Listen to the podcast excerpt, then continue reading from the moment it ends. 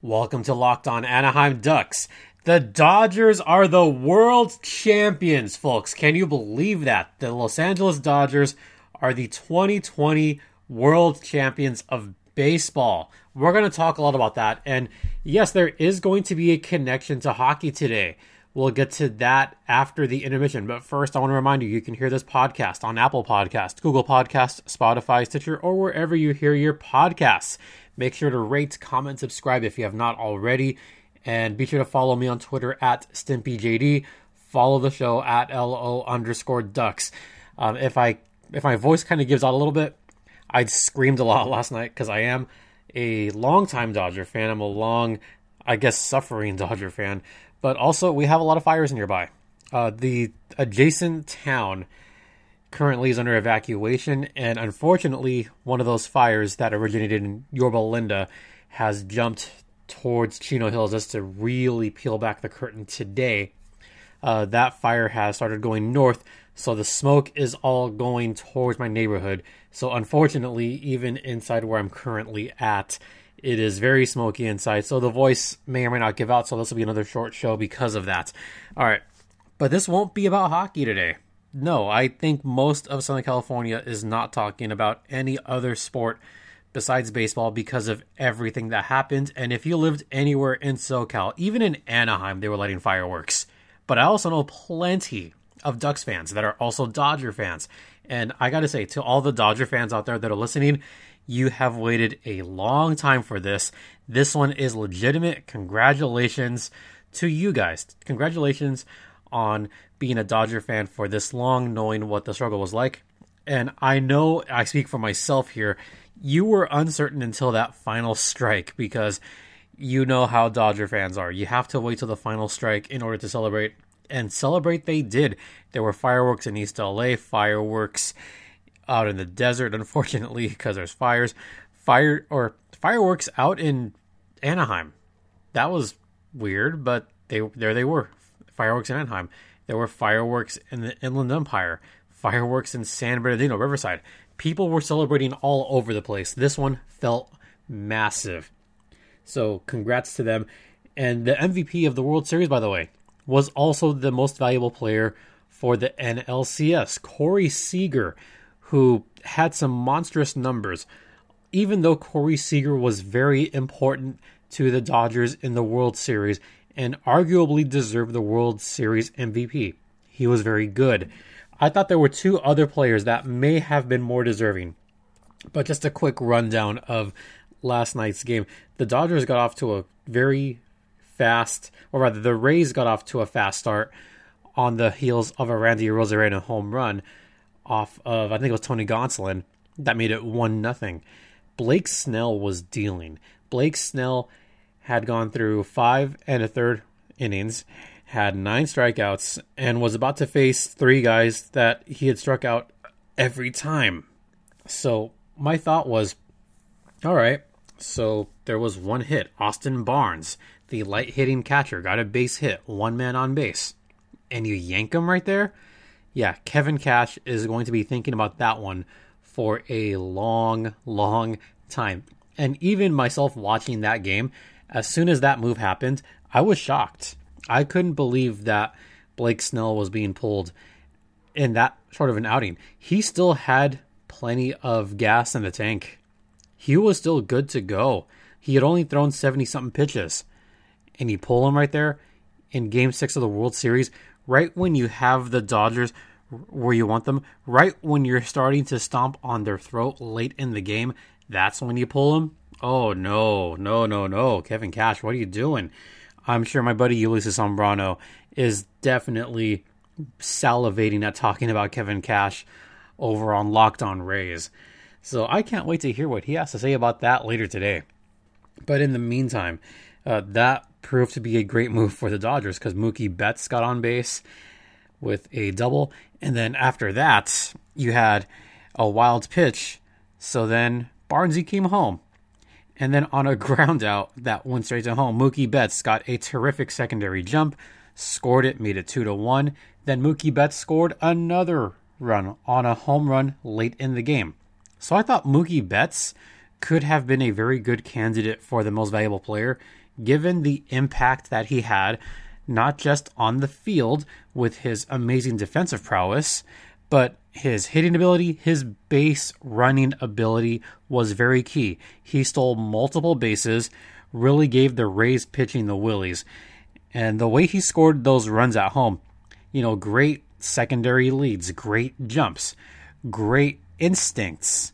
Mookie Betts made a huge difference on the base paths, and that cannot go unnoticed. I thought he could have won MVP, but someone else I thought could have been very deserving of the MVP was Clayton Kershaw.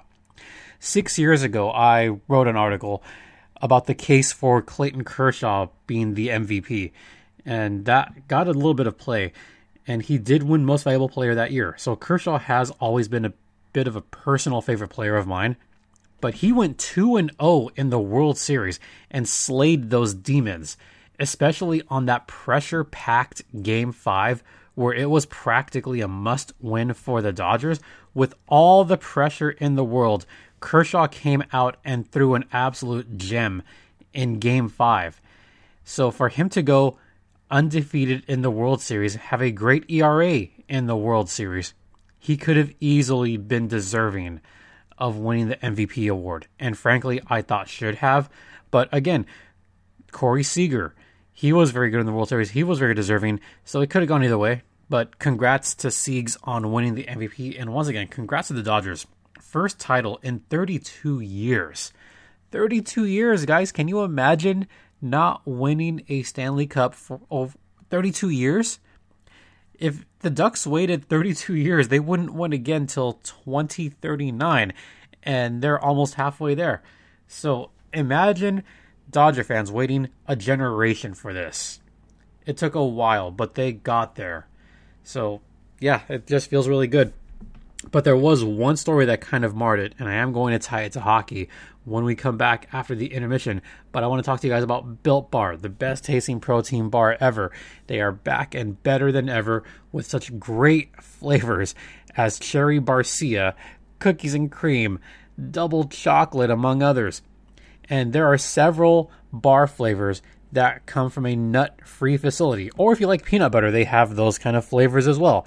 But if you don't like uh, peanuts in your built bars, then they have plenty of other fantastic flavors. They're only 130 calories, only 4 grams of sugar, and 17 grams of protein. So not only do they taste good, but they are very healthy for you. So head over to builtbar.com and enter promo code locked on to get 20% off your next order of Built Bar. Once again, Built Bar is a protein bar that tastes like a candy bar. They are very marshmallowy and made from 100% dark chocolate. Built Bar, the best tasting protein bar in the land that tastes like a candy bar. Yeah, coming up after the intermission, we're going to talk about the tie in between hockey and Major League Baseball. In particular, the commissioners. Hmm, stay locked in.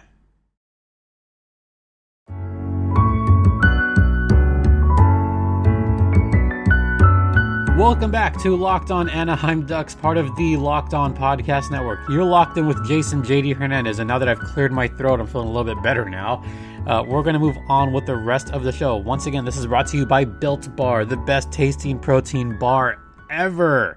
And I'm still reeling over the fact that the Dodgers are the world champions. But there was one major storyline that came out of this game afterwards, and this was a big deal across the sports world, the sports landscape. Just when you thought that Major League Baseball had escaped COVID in the bubble, yeah, that didn't happen. And there was a bit of a background here. So apparently there was 11,000 fans per game allowed in the stadiums, and some of these with the roof roof closed. So these were not outdoor events with 10,000 plus fans. No, these were indoor events with 10,000 plus fans. But Rob Manfred doesn't care about that.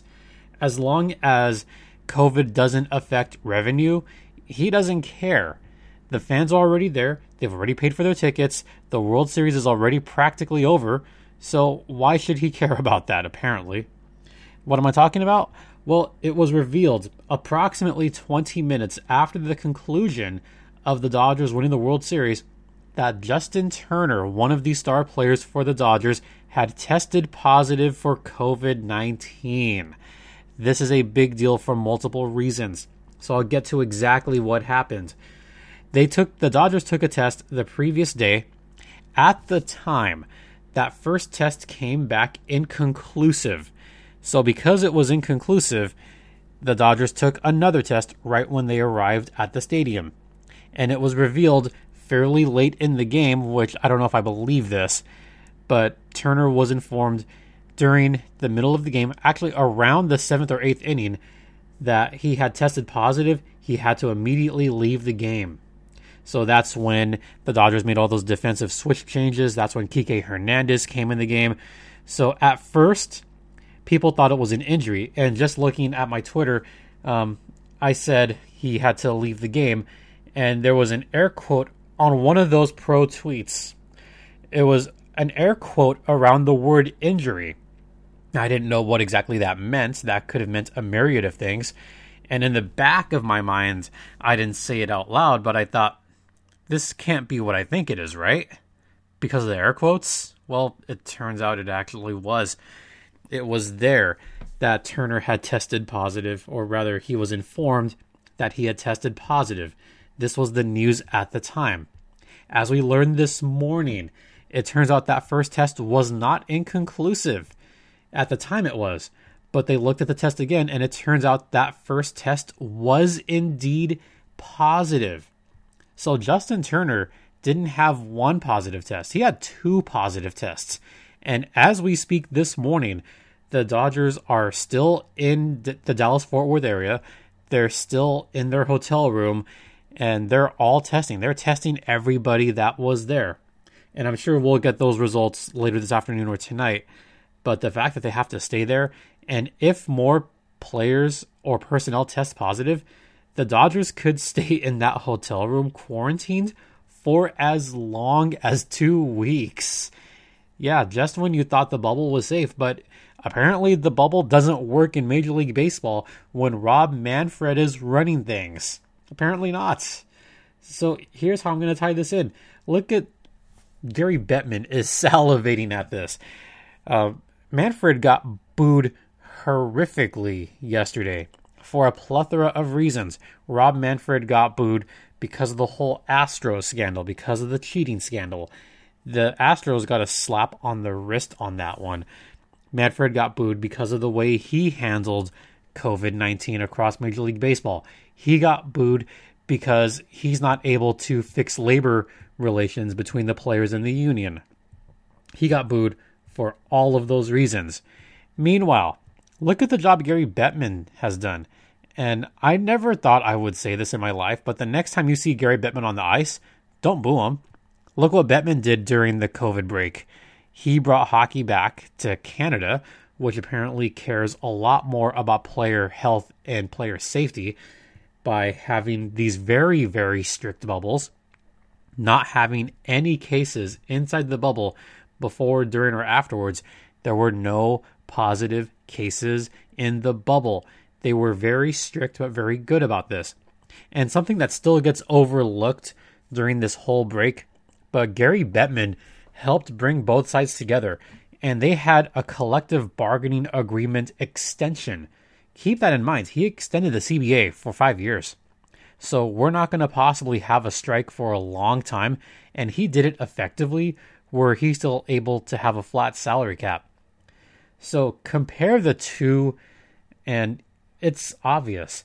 Gary Bettman did a much better job handling COVID than Rob Manfred ever did. And I loved seeing the quotes from some of my colleagues saying, man, Bettman is just salivating at this. Like, yeah, you you bet he is. Yeah, he's actually a more beloved and is a better commissioner right now than the MLB commissioner, Rob Manfred.